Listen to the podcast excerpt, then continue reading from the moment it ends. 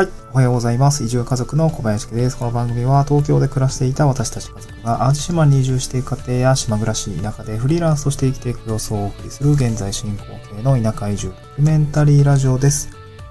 えっ、と、今日のトークテーマなんですけども、ちょっとね、メカニック寄りというか、ちょっと IT 系の話になるんですけども、えーまあ、興味がある方だけ聞いてもらえればいいかなと思います。まあ、あとなんか、えそう、へえ、そうなってんだ、みたいな内容が興味がある方は、ちょっと聞いてもらえると助かります。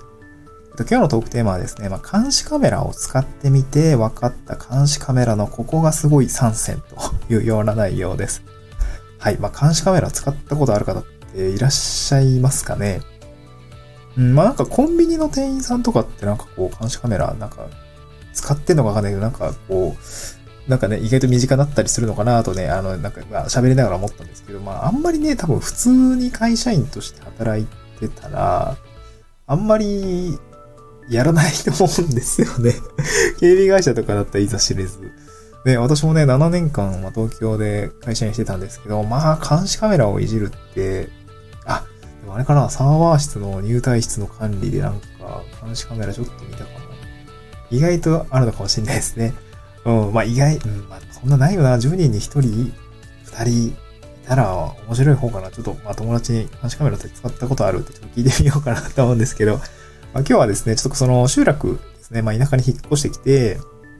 まあ地域おこしの仕事をしている中でですね、その監視カメラの運用っていうところをちょっとや、やりましたので、その監視カメラのね、設定とかいろいろ見直したんですけど、監視カメラってこんなことできるんだ、みたいなのがね、すごいね、ちょっとすごい気づきというか、すごい面白かったんで、まあ3つ今日はお持ちしました。はい。で、端的に3つ申し上げると、まずね、カラー録画じゃない。あ、カラー録画で白黒じゃないっていうところですね。カラー録画で白黒じゃないっていうことですね。で、2つ目が、モーションキャプチャーでメールの通知ができるってことですね。自動でメールの通知ができちゃうっていうことですね。すごいですね。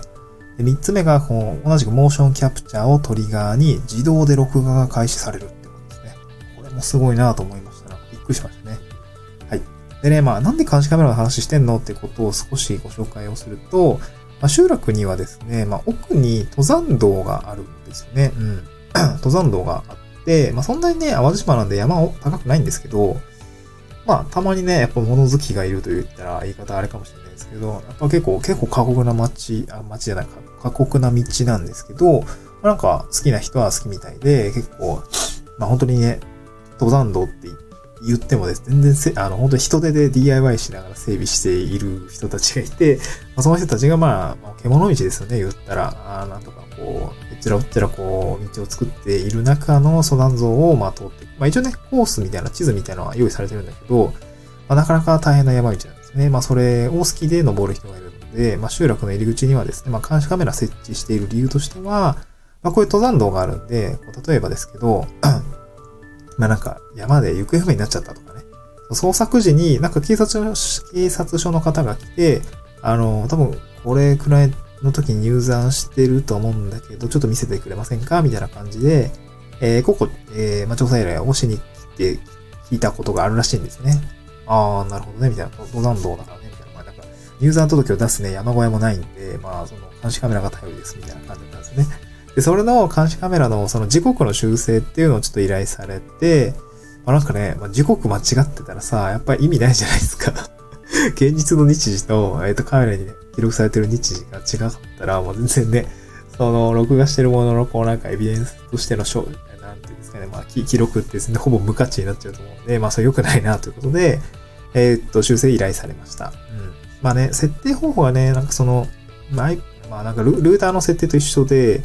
まあなんかこう IP アドレスで直接指定して打ち込んでコンソールにアクセスをして、えっ、と、なんていう、設定画面を開いて、ID とパスワード入れてっていうね、まあなんかこう、結構難しい感じだったんでね、こう Wi-Fi つないでね。うん、なんかそういうところがあって、まあ確かにこう、おじいちゃん、なんか、なんかすごいマニュアルいっぱい持ってたんですけど、うん、まあ確かにわかんないか、みたいな。そんな感じはあったんで、まあ一応見てみたんですね。まあ内容、繋ぐところまでは全然あの、前職の経験が生きましたね。はい、IP 指定してコンソール開いてっていうところはできて、で、まあ、マニュアル見るとね、なんか設定画面見ていくと、まあ、普通にカメラの設定っていうところで、まあ、時刻の設定がね、できる。まあ、見てみると、やっぱ2年ぐらいずれてますね。2年ぐらいずれてます。2019年とかになってたんで、まあ、それを時刻同期設定手動でして、まあね、なんかちょっと中身見たら NTP っていうその、時刻同期のプロトコル、うん、なんていうの、時刻を同期するための、えー、仕組みみたいのもね、なんか自動で設定することができそうだったど、まあ、あの監視カメラ自体がインターネットに出てないと、ちょっと NTP 繋いでも意味ないかなっていう感じはあるので、ちょっとなんかできそうならやってあげたいなと思って、ちょっとまだ深掘りしてるとこなんですけど、で、まあ、あのー、まあ、時刻の修正をしてましたと。まあ、そういう感じで、なんかカメラの運用をね、いろいろやってたんですけど、なんこんなことができるんだっていうところがね、あの、今日のトークテーマなんですけど、まあ、一つ目のカラー録画じゃ、カラー録画です。最近のはって感じで気づきがありました。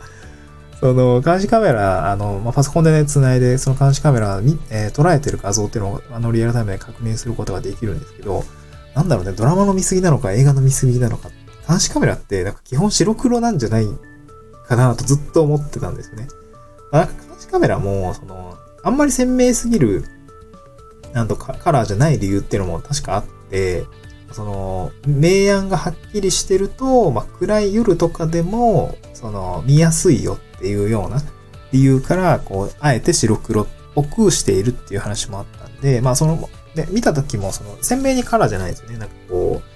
う、なんですかね、ちょっと、うんまあでも若干グレグレースケールみたいな感じだったんですけど、まあでも色ちゃんとね、緑だなとかね、えー、なんかこう葉っぱで隠れちゃってるよとかね、思いながら、まあ緑色してんなっていう感じで、から、意外とね、綺麗な、えー、っと、なんかね、あんまり高くないやつなんだよって言ってたんですけど、結構、映りとしてはすごくいい感じのカメラで、なんかこんな感じなんだ、みたいな感じだね。うん、最近はやっぱ、テクノロジーの進化ってすごいなと思いますね。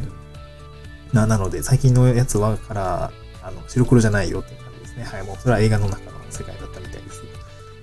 で、二つ目が、いや、これすごいなと思ったんですけど、モーションキャプチャーで、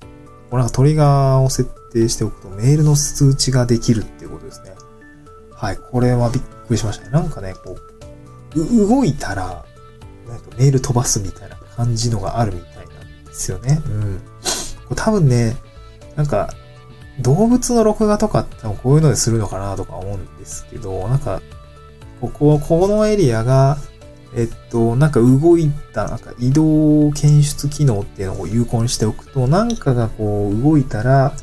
アラームを設定するみたいなのがあって、そのアラーム指導されると、そのメールの発送っていうのがなされるみたいなんですね。うん。これすごいなと思って、まあ、まあ、め、ちゃんとね、メメール あの、SMTP サーバーって、あの、メールの送信をする、あの、サーバーの設定ね、あの SMTP の、まあ、アカウントとかユーザー ID とかパスワードって設定しないといけないんですけど、それを設定しておけばね、あの、カメラ自体が、なんか動いたよ、検知したよっていうのを、その、えっ、ー、と、まあ、カメラの内部です。えっ、ー、と、まあ、えー、見つけたらですね、あの、そこの中のね、プログラムが、じゃあメール送ろうってなって、あの SMTP サーバーに問い合わせをして、メール出してっていう感じでこうやるんですけど、まあね、なんかそういうことができるカメラがもうね、普通、普通なんだなっていうところなんですごいびっくりしましたね。で、もう一個ね、あの、三つ目なんです。これ、これ同じように、こう、モーションキャプチャーができることによってですね、こう自動で録画ができるってことがありました。いや、なんかね、ずっと録画してんだなと思ってたんですけど、なんかこう、やっぱり容量も食うじゃないですか。で、これ容量って SD 形式で、なんか多分時折で多分入れ替えてると思うんですよね。まあ、なのか、もしくは上書きなのか、多分一定期間、まあ、よくローテーションって、あの、サーバー、あのエンジニアの時にこうサーバーのログとかも取るんですね。例えば1ヶ月とか2ヶ月とかずっとフルフルで取るんですけど、ずっと1年間それで取っていくってなるとやっぱり容量を食っちゃうんで、こうだ1年ごとに、えー、1ヶ月ごとにとか1週間ごとにとか、1日ごとにでもあるんですけど、7日間例えばログを取って、まあ、えっと、7日過ぎたら消していくみたいな、上書きしていくっていうような設定を仕込むんですけど、大体。で、今回の監視カメラについても、まあそういう感じでですね、その、なんていうか、ローテーションがね、本当はできればいいと思うで、きるのかなそこまで見てないんですけど、まあ今回はね、あの、もうそもそもさ、なんか録画する時間をさ、少なくしようよっていう仕組みが、このキャプチャーで撮って、トリガーにして、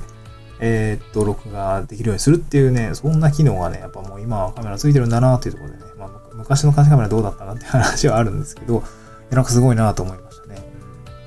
なんかこのも、あの、ちょっとエンジニア寄りの話になるんですけど、まあ、こういうあモーションキャプチャーっていうセンサー機能が、あの、なんていうんですかね、発展してくると、もう本当にいろいろできるんですよね。まあ今 IoT っていう言葉がありますけど、例えばこう、えっと、スマホとエアコンとか洗濯機をつないでみたいな形やったりするじゃないですか。まあ、なんかで、なんか IoT って結構センサー機能が命みたいなところもあって、こうなんかこう、監視カメラでさ、その IoT の部分できると、こう、キャプチャーセンサーを、まあ、多分画像解析の